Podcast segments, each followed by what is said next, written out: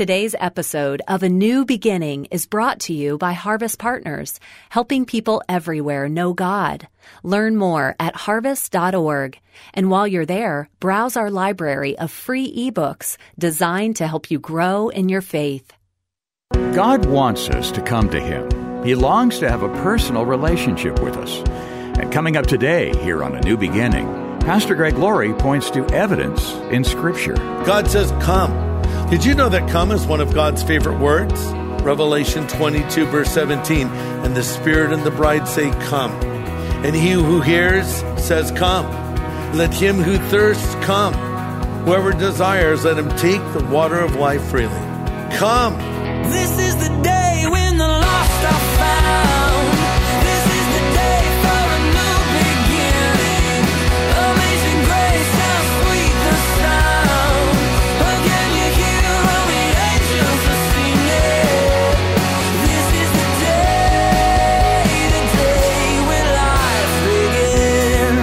glad you're along today for a new beginning with Pastor Greg Laurie.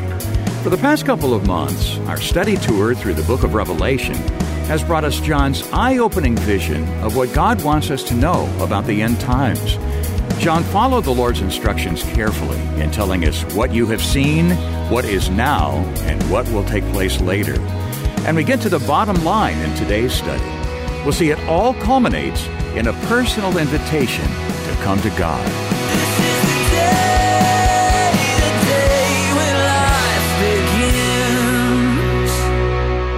This is my final message in our series in the book of Revelation.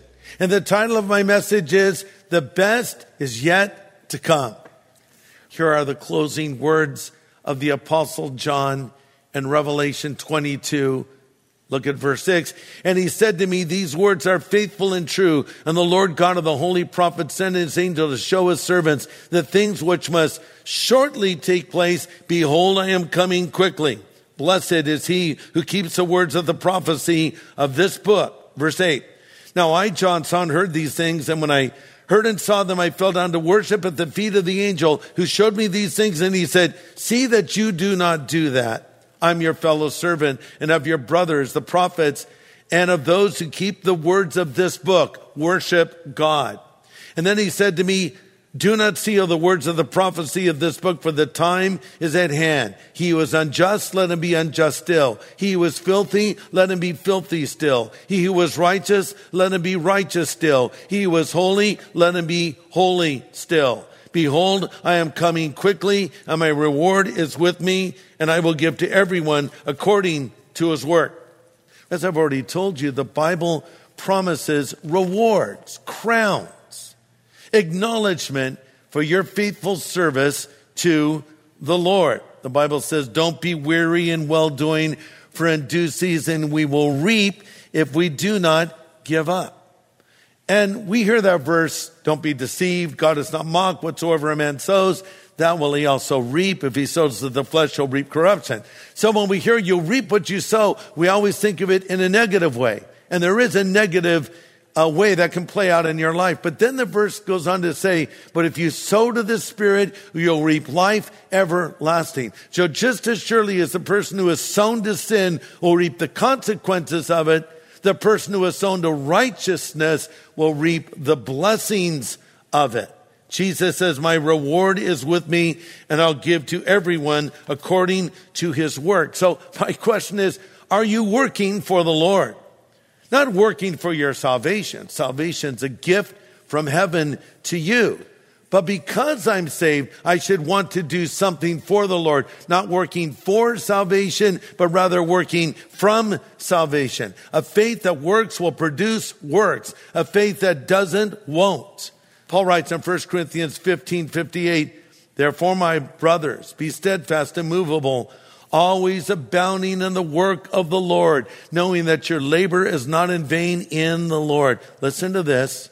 The decisions and the lifestyle I choose in this life will impact me in the life to come. Look at verse 11. He who is unjust, let him be unjust still. He who is filthy, let him be filthy still. He who is righteous, let him be righteous still. He who is holy, let him be holy still.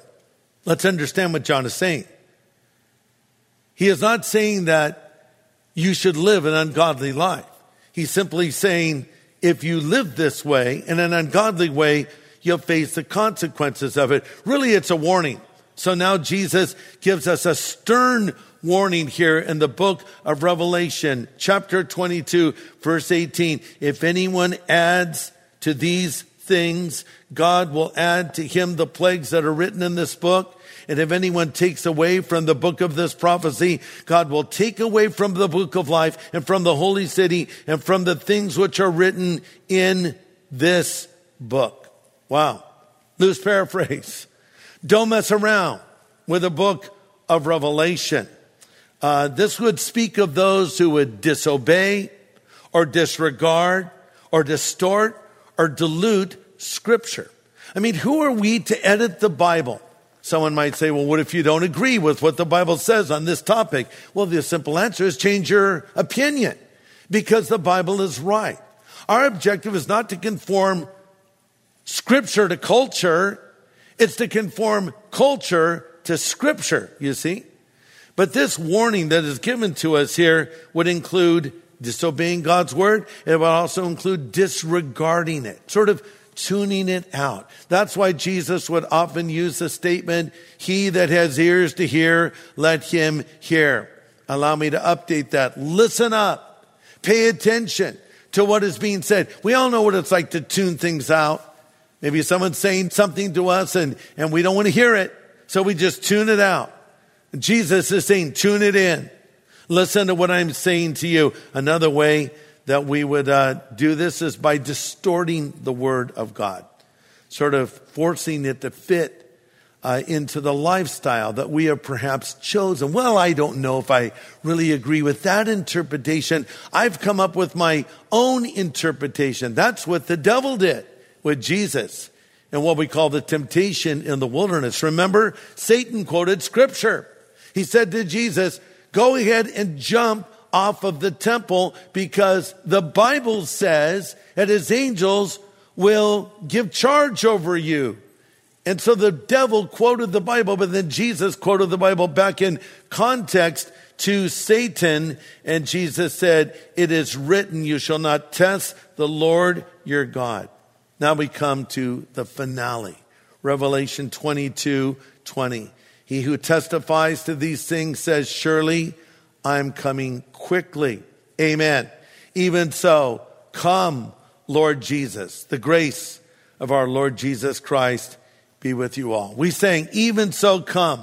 Lord Jesus, come. Jesus is giving his last recorded words in the Bible. Last words are important.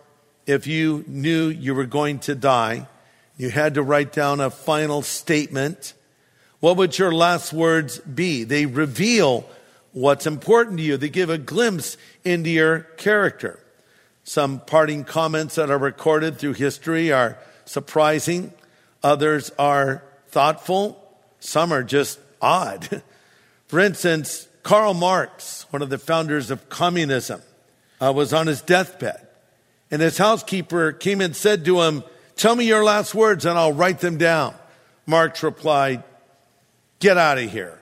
Last words are for fools who haven't said enough. End quote.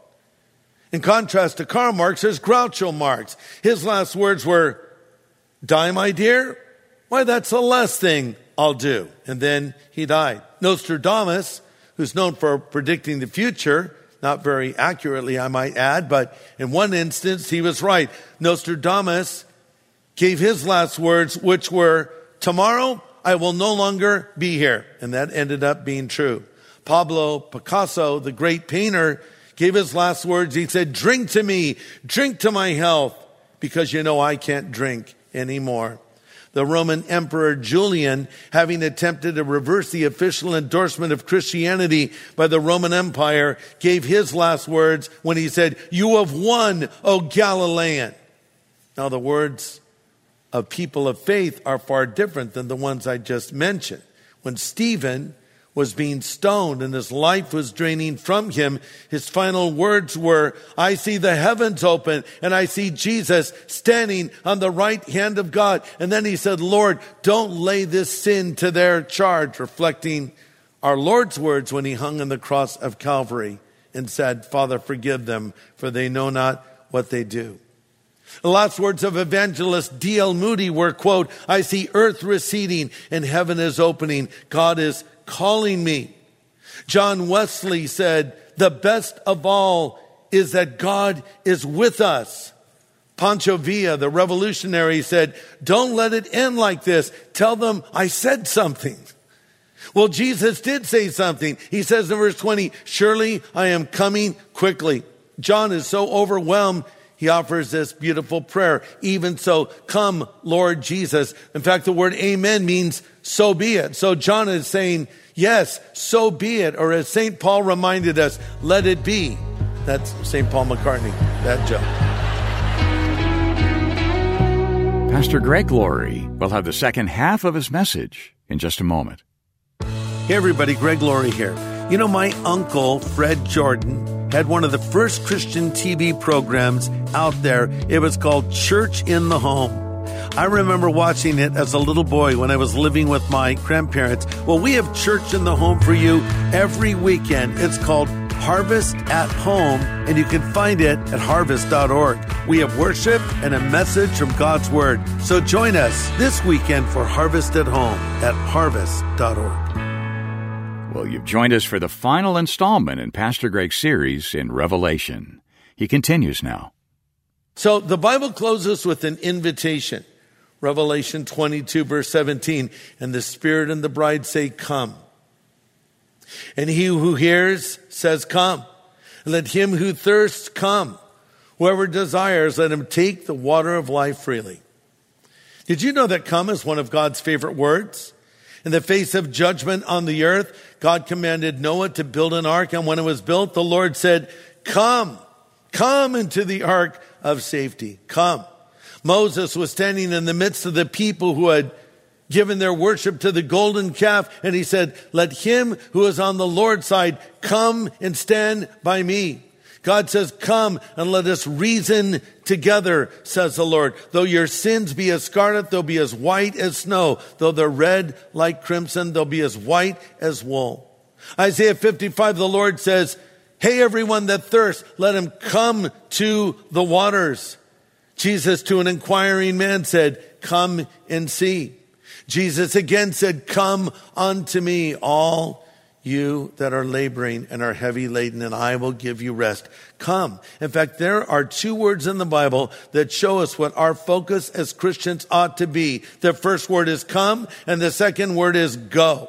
First, we come to the Lord, then we go out and tell others. Now, this beautiful promise of having your spiritual thirst quenched in verse 17 of Revelation 22 whoever desires, let him take the water of life freely.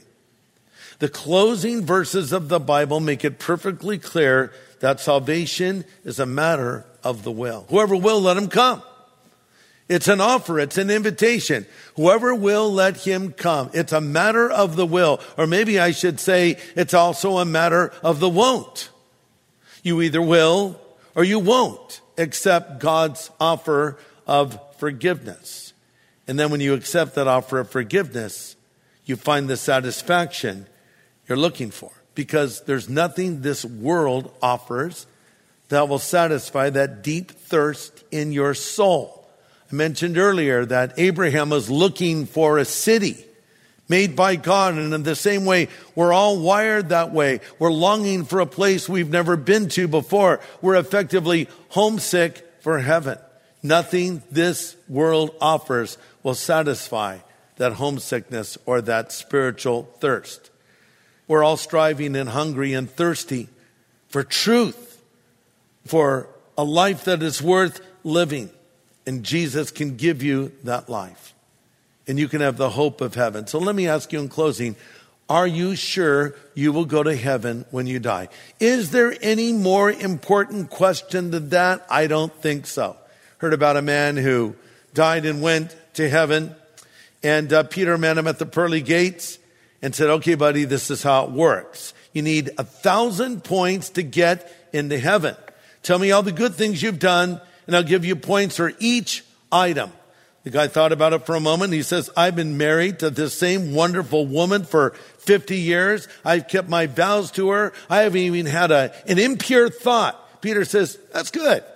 I'll give you three points. Oh, wait, three points. How many do I need again? You need a thousand points. I'll give you three points for being faithful to your wife. Oh, wow. Okay. The guy says, I attended church and I supported it with my prayer and with my tithes. Peter said, good.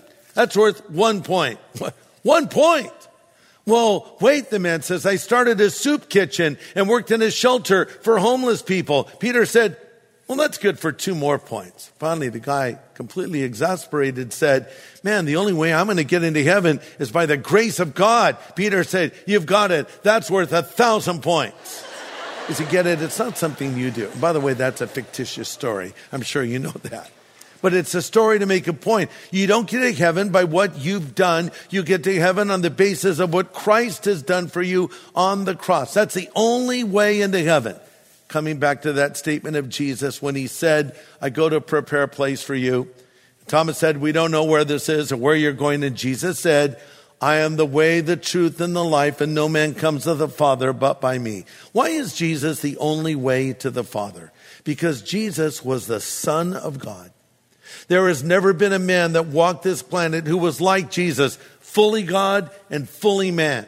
And when he died on the cross, with one hand he took hold of sinful humanity, with the other hand he took hold of a holy God, and nails were driven through those hands, and he died in our place. The Bible says Christ died for our sin.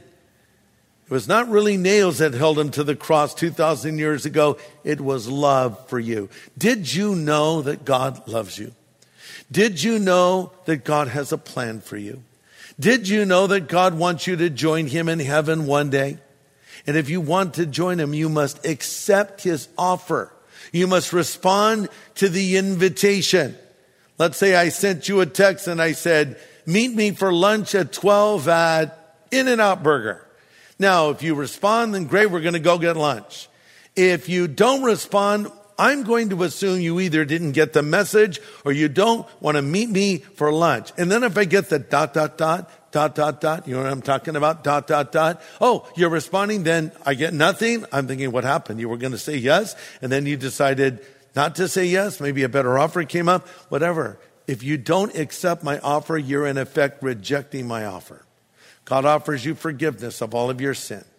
He offers you a fresh start. I mentioned earlier, you could be a woman who's had an abortion. You could be a man that has sinned in so many ways and you wonder, would God ever forgive me for what I've done? The answer is yes, because Christ died for those sins, but you must be willing to turn from them and ask Him to come into your life to be your Savior and your Lord. And if you do this on the authority of this book that is completely trustworthy, you, my friend, will go to heaven. Years ago, I was wrapping up a message in one of our evangelistic crusades. And I said these words Friend, you may never have another opportunity like this to come to Jesus Christ. There was a guy sitting in the audience whose last name was, you guessed it, Friend. When I said that, he was like, He's talking to me. And he went forward and gave his life to the Lord. So, friend, God is offering you forgiveness. Now it's up to you if you want to accept it or reject it. Listen, eternity hangs in the balance. Your choice is heaven or hell, forgiveness or judgment. Make the right choice and believe in Jesus. Right now, I would like to close in prayer. And I would like to extend an invitation to anyone wherever you are. If you're not sure that you are going to heaven, if you are living with the guilt of your sin, if you would like to have a fresh start in life, pray this prayer that I'm about to lead you in.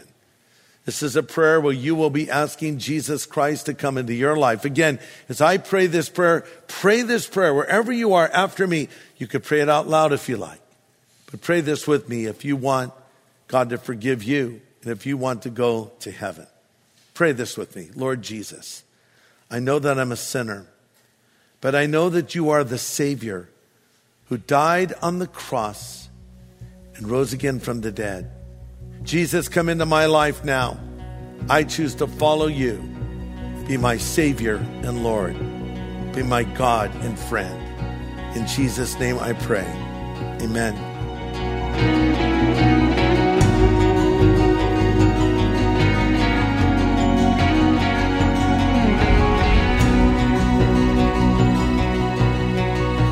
Important moment for those praying that prayer.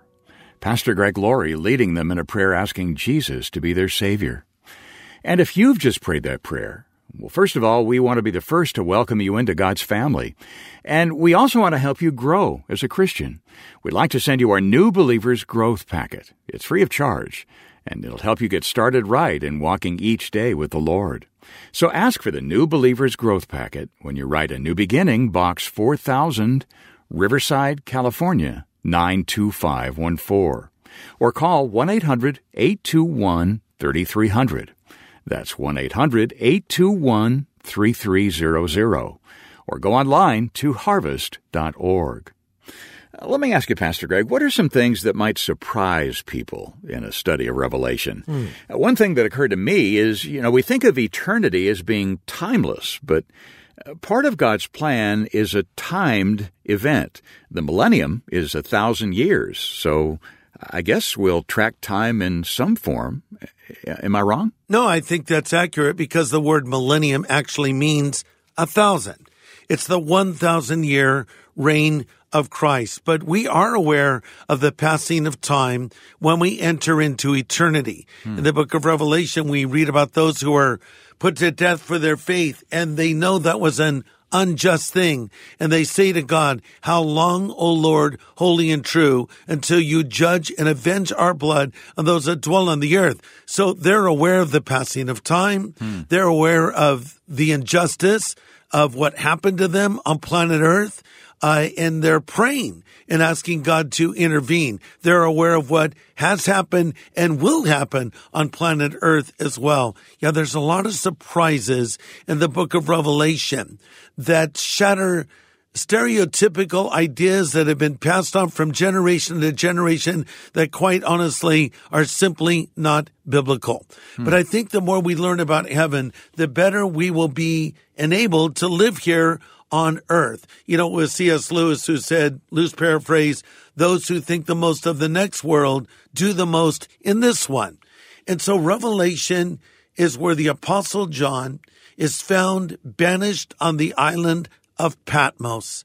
He had faithfully preached the gospel. He was the last of the apostles and people probably never thought they would hear from John again. Hmm. But as he's sitting on this island, Jesus Christ comes to him and takes him into what we might describe as a spiritual time machine, if you will. Hmm. I don't think it was a DeLorean, but John is suddenly hurtled into the future and he's seen what is going to come. He's given an overview of the history of the church. He's taken into the presence of God in heaven. He's taken over to the great white throne judgment. He's taken back to earth during the millennial reign of Christ. He gives us a front row seat at the battle of Armageddon, the second coming of Christ, and much, much more. The word revelation means unveiling. And so this is an unveiling, a revealing of things that are to come.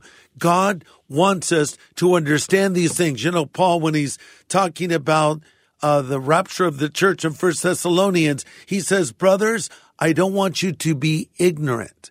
Why would he say that? Because there's a lot of ignorance about Bible prophecy. So Paul is saying you need to understand these things because it will affect you in the way that you live. So we're teaching on the book of Revelation here in a new beginning, but I'm very excited to tell you that we have a brand new resource, a beautiful hardcover book commentary on the book of Revelation that I just wrote, and it's simply called Revelation, subtitled A Book of Promises. I want to send you this book hot off the press. This will be a resource that you will use in the years to come that you can go to again and again as you study this great book and let it have its impact on your life. By the way, there's a special promise in Revelation for the person who reads and hears and keeps the words found in this book. So get a copy of this new book, Revelation, a book of promises that will help you understand this very important book of the Bible, the book of Revelation. And we will send this book to you for your gift of any size. Now, some can only give a little, we'll send you a copy. Some can give a little bit more, of course, we'll send you a copy. Whatever you can do, don't hesitate. I really want you to have this book because I think it's going to be a blessing to you. The book of Revelation, a book of promises, available from Harvest Ministries right now. Yeah, that's right. And we should point out we're including a custom bookmark that shows the timeline of last day's events. So you can see what comes first, what comes next, and so on. It's laid out very clearly. The bookmark is included when we send you this significant book, a hardcover of more than 400 pages called Revelation, a Book of Promises. And today is our last opportunity to mention this resource. So send your donation today to A New Beginning, Box 4000, Riverside, California 92514. Or call us at 1 800 821 3300. We can take your call anytime at 1 800 821 3300 or go online to harvest.org. Next time, a timely set of studies from Pastor Greg. He launches a series called God's Answer to Fear, Anxiety, and Worry. Join us here on A New Beginning with pastor and Bible teacher Greg Laurie.